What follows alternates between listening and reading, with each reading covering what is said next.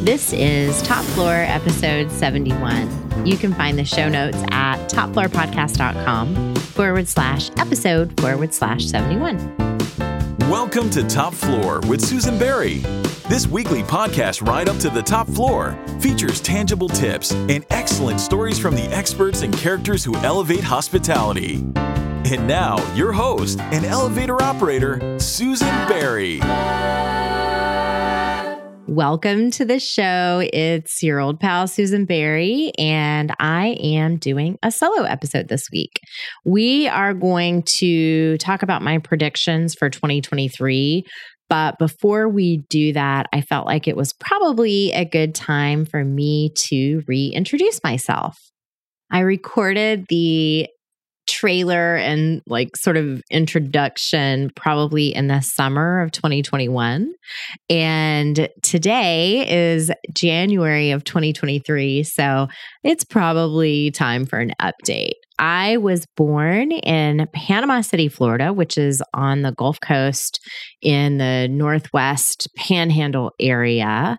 And I went to school at Florida State University uh, all indications aside, I was not a hospitality major. I majored in English. And I did that because I had a lot of credits coming in and had to declare a major, and I had no idea what I wanted to do. But I knew that I loved to read and write. And so I was like, all right, English seems like a good, easy choice for the moment. As a side note, my father strongly encouraged me to minor in business, and I did not listen to him. And I definitely should have because I've spent my entire career in business and probably had to learn some things the hard way because I never took any business classes. When I was, gosh, probably in middle school, I wanted to be a lawyer and then I thought that would, I could leverage that into becoming a politician because I just wanted to be the boss of everyone, I think is the real reason. But as a result of that, my first job, although it was unpaid, was an internship at a law office when I was 14 years old. Uh, my mom would drive me down to the lawyer's office and they had me working on a project to analyze racial injustices in a particular judge's rulings. And so basically, what that meant was we were trying to figure out if this judge was a racist or not. It was super interesting, probably a little over my head, probably a little bit weird of them to have a 14 year old working on this, but they were defense attorneys and, you know, didn't have a lot of money to throw around. My first paying job was at a movie theater. I actually worked at two different movie theaters as a concessionist. And at the second one, where the sodas, like where you poured the sodas, was up so high that they had to build me a box because I was too short to reach the soda machine. I can't believe that they hired me like but especially back in the 90s. They should have just been like, forget it, lady, you're too short. But nope, they built me a little box and I could fill up sprites for people. And it was a beautiful thing. We got to see every movie for free. It was a super fun job, awesome for a high school student. And the best part was at least at the second theater, I didn't have to wear a uniform. So we could just wear cute clothes every day. Now, at my age, I would probably be like, of course, I want a uniform. I don't want to ruin my clothing. But at the time, it was very important to me to look stylish and cute. So uh, that was a big perk of that position. After I graduated from high school, I started working in restaurants, but I had kind of a lot of little side jobs, especially the summer between my senior year of high school and freshman year of college. And one of those was that I worked as a switcher at a radio station. I don't even think this is a thing anymore. Please, I hope that this is automated. But back in the day, when the radio station and the DJs would go out on remotes, like broadcast live from XYZ place, they needed someone in the studio to switch back and forth between the live remote and the music that was playing. And so that was my job. I was like a the backup to the backup to the backup. I probably worked like 15 hours the entire summer. But another piece of that was that every once in a while, I think I did it like two or three times I had to wear the radio station mascot outfit, which was a giant tiger. Now, again, I have mentioned that I am short enough I, that I had to have a box to stand on to pour Cokes at the movie theater. So you can imagine just how well this mascot outfit fit me. I look like a pure idiot, and the legs were like pulled around my ankles. Not a great fit, but certainly a great experience, I suppose. I went to college again, kept waiting tables and working in restaurants. And then when I graduated, the restaurant company that I worked for offered me a position as a catering manager, which I quickly converted into the catering director. Um, so I did that for a few years. It feels like I did it for a hundred years, but it was probably two and a half, three years. And we were off premise caterers. So we traveled all around Tallahassee, Florida, catering uh, everything from bone in chicken and baked beans to super fancy parties where the homeowners had like a Picasso in their bathroom. It was quite an experience. It was so hard, so hard, in fact, that when I started working in hotels, I was like, oh my God, this is a piece of cake compared to that. I won't keep going through all the details of every single job that I've had, but essentially, I worked as a hotel director of sales and marketing for Starwood for about 10 years in Denver, Colorado, the DC area, and then in Atlanta, which is where I still live. And most of what I did for Starwood was open new build hotels. I did two hotels in three years, uh, a Westin in the DC market, and then a W here in Atlanta. And uh, there is nothing more suited to my personality in the hotel business than a, a, hotel opening. Like it's the most fun, exciting, adrenaline rush thing in the world. The other beauty of it is, at least for Starwood, I don't know how other companies work, but the director of sales and marketing was always the first employee. And so when I got hired, I would act as the general manager and the director of finance, the director of HR, certainly the director of housekeeping. Every single position was mine until those folks got hired. So it was very autonomous and very fun. I was learning a lot. And then, of course, when you got the hotel open, it's kind of like, all the excitement is gone and it's just the day in day out of running a hotel and it kind of got a little boring which i probably sounds like a crazy person thing to say which is okay with me. So, in the spring of 2009, after again opening a couple hotels in a very short amount of time, I left to start my company, which is Hive Marketing. I started Hive at the time to do social media and digital marketing for individual hotel properties. It was very much an emerging field. And I had done social for my last hotel and thought I was a social media genius. So uh, that was the company that I started. I was definitely on the early side for that. You know, hotel GMs were like, what? I'm face who? Twit what? And really didn't see a need to pay somebody to manage that stuff. So I ended up doing it for many companies, not just in hospitality, and learning so much about different types of businesses. So it was actually a great experience, although not one that I wanted to continue forever. I did a bunch of different types of projects during that time, including task force at scores and scores of hotels, which was really, really fun for a long time. And today, Hive Marketing is focused on business to business commercial strategy for hospitality. So, what that means is we help owners, management companies, brands and vendors sell, market, and price to and for each other. And then we also will be hired by one to hold the other accountable, something like that. So uh, the company is uh, 13 and a half, almost 14 years old, and has been an absolute pleasure. I'm not always the best at describing what we do because I'm really, I mean, the positive way to say it is brain bedextrous, like very evenly right and left brained. I think probably some people would also refer to that as having split personalities, but I'm pretty equally attracted to creative and analytical projects. And so I can't ever just say, like, oh, I only do creative projects for hotels or I only do budget reviews. I really like to do a mix of both of those things. Similarly, I like a mix of long term engagements and short term projects. I love to do short term stuff that's like weird and unusual and doesn't fit into someone's org chart. So I'm a really good fit when that comes up. But I also love to be engaged with a company and a team over the long term because it allows me to get more strategic, more proactive, and honestly, more useful to them the longer we spend working together. Some of the projects that I've done in the last couple years that I've really loved, one was for an autograph collection hotel.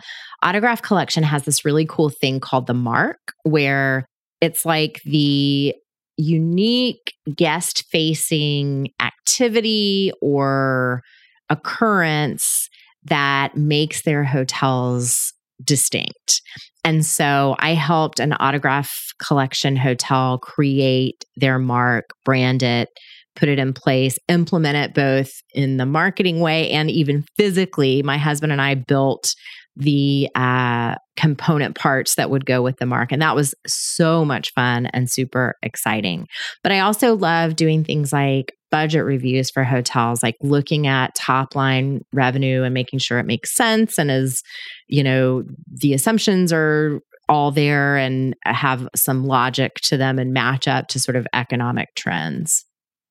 Another couple things that I really like to do, but maybe don't get to do as often, are naming projects. I have named many businesses, products, hotel meeting rooms, restaurants, et cetera, et cetera. That's something I really like to do. And I also love to work with hotel owners and investors to figure out if a property that they are looking at makes sense from a revenue perspective, from a top line perspective, or, you know, after they've purchased it, what exactly they're going to do with it, what positioning to take, where their brand lives in the greater marketplace, et cetera. So, those are some Hive marketing projects that I enjoy. On the personal side, I always joke that I don't have hobbies, but I do. I have just weird hobbies that I'm embarrassed to tell people. The most normal hobby I have is I love to read. I just looked at my Kindle, and in 2022, I read 84 books. Probably 81 of them were detective novels because that's my favorite thing to read. I fancy myself a junior detective, and so I'm reading for uh, skill set development more than anything else. I also love going thrifting and antiquing, finding junk, finding hidden treasures, garage sales, all that kind of stuff. And in the spirit of finding my last hobby, which is probably my most embarrassing hobby, is that I love to look for discarded or lost coins and other money on the ground. Every year, I start a new jar and collect up all the money that I find. This is only found money, it's not like change back from a purchase or whatever, and count it either quarterly or at least at the end of the year to see how much I've made. So in 2020, I was about $20. In 2021, $25. And in 2022, I found $62 plus a $50 Canadian bill. So it was a pretty exciting year for that super weird and embarrassing hobby that I have. Another hobby that I have, and if you're a listener, you know this, is predicting the future or asking my guests to predict the future. And so today I am going to tell you about three predictions that I have for 2023. Prediction number one has to do with a little bit with last week's episode, actually. So, in episode 70, Josiah, Mackenzie, and I talked a little bit about Chat GPT, which is a chat bot essentially that can answer questions, it can write essays for you. It's surprisingly conversational, or at least surprisingly human sounding. I've used it for a few different things, mostly just to play, but I've used it to help me create an outline for an article I asked it to help me come up with some like old fashioned G rated insults. Um, I used it to learn about some investment terms that I didn't completely understand. And it was all very effective. That worked great. That launched around November 30th, around the same time as a few other AI like tools or toys, whatever you want to call it. One of those being that photo app Lensa that turns your selfie into one of many, many different styles of art. So you upload a photo of yourself and you get back like, I think it's 30 or 50 or something, uh, cool looking images of your own face. For the record, I did find out that most of the art that's used within Lensa was actually stolen from the artists who create it. In fact, in some of them, you can see like where their signatures are in the bottom. So I found that out after I tried the app. I am in favor of not giving Lensa your money as a result of that, but it is pretty cool to see what they look like. My LinkedIn friend, Dylan Beaumont, who is general manager at the Fairfield Inn in Eugene, Oregon, gave OpenAI's image generator a task to create images of the most heartwarming, beloved, charming hotel Christmas display. The results were hilarious. This was just another example of AI at work. In this one, a reindeer had one normal ear and one ear that was a corn cob. One of the Christmas trees was decorated with manila folders. And there were like these random chess pieces and copper pots just sprinkled around in the scenes. But despite those glitches, most of the people who saw the images thought they were great. So I, I'm not trying to overemphasize the weird stuff. But all of this to say that the output of AI tools is fine. It's fine. If you wanted to, you could probably get away with using AI to create everything from now on. That is, of course, unless you're interested in standing out. AI is going to make it even more important than it ever has been. And it has always been important to have a personality, a clear point of view, a brand identity because Chat GPT and Lensa cannot mimic or steal what is quintessentially you. Chat GPT can write like boring articles that say obvious things, you know, treat your employees well and they will take care of your customers. Right. That is an insight that has been shared with the world 1 million times and is not exciting. AI can access all of the things that have been said before it can't access all of the interesting, creative, nuanced connections that you are making in your beautiful little brain. As we've seen in the physical world of hotels, undifferentiated properties that don't stand for anything are currently having the hardest time recovering while hotels with clearly defined value propositions are doing better, both at the upper end of the scale, the lower end of the market, no matter what, if they are very clear, they're doing better. This is true for brands that no consumer can tell apart. It's true for management companies who specialize in every single hotel type. And it's true for vendors who are attempting to pursue all 91,000 hotels and motels in the sort of addressable market in the United States. You have to pick a personality. You have to pick a point of view. Or maybe more to the point, dust off the perspective that you have been hiding for most of your career and let it shine, let it out there. Okay, this next one is maybe not a prediction, more an announcement. I do not want more non alcoholic booze or mocktails. I want something fun to do instead of drinking. So I'm in the middle of dry January. I've done this almost every year for, gosh, more than a decade. And for me, this is like a way to reset my booze expectations after celebrating through the holiday season. Obviously, this is not original to me, it's very popular. There's also Sober October that people do, and there's great marketing around it. My favorite uh, by far this year has been you have to see this. Martha Stewart's ad for Tito's. So she goes around and demonstrates a bunch of different ways to use your vodka if you're not drinking it. Like she uses it to clean, to water plants, to cook. I can't remember them all, but it's so funny. And for what it's worth, if you aren't following Martha on Instagram, I recommend that you get on it because she is highly entertaining. Anyway, I get served up a lot of non alcoholic beverage ads every January, just like everyone does. Things like Curious Elixirs and Seedlip. I've tried Seedlip and I will probably try them all eventually because I'm curious. But I have to say that I am not really interested in non alcoholic versions of gin or wine or whatever.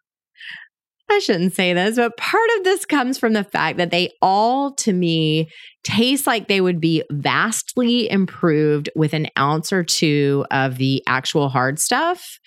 And part of it is because it seems like cheating. Like, if I'm not drinking right now because I'm specifically trying to interrupt a pattern that I want to change or, you know, reset that pattern, then it feels weird to maintain the pattern like meaning having cocktail hour, going out for drinks or whatever with something that's non alcoholic. I should stop here and say, uh, you know, I am expressing how this feels to me in my particular situation. I am in no way saying that other people shouldn't have this stuff or should feel weird about it at all. I just do. And I'm guessing maybe that I'm not alone. I am also not a fan of a mocktail for mostly those same reasons, but also because they usually have a lot of sugar, which tastes kind of gross to me.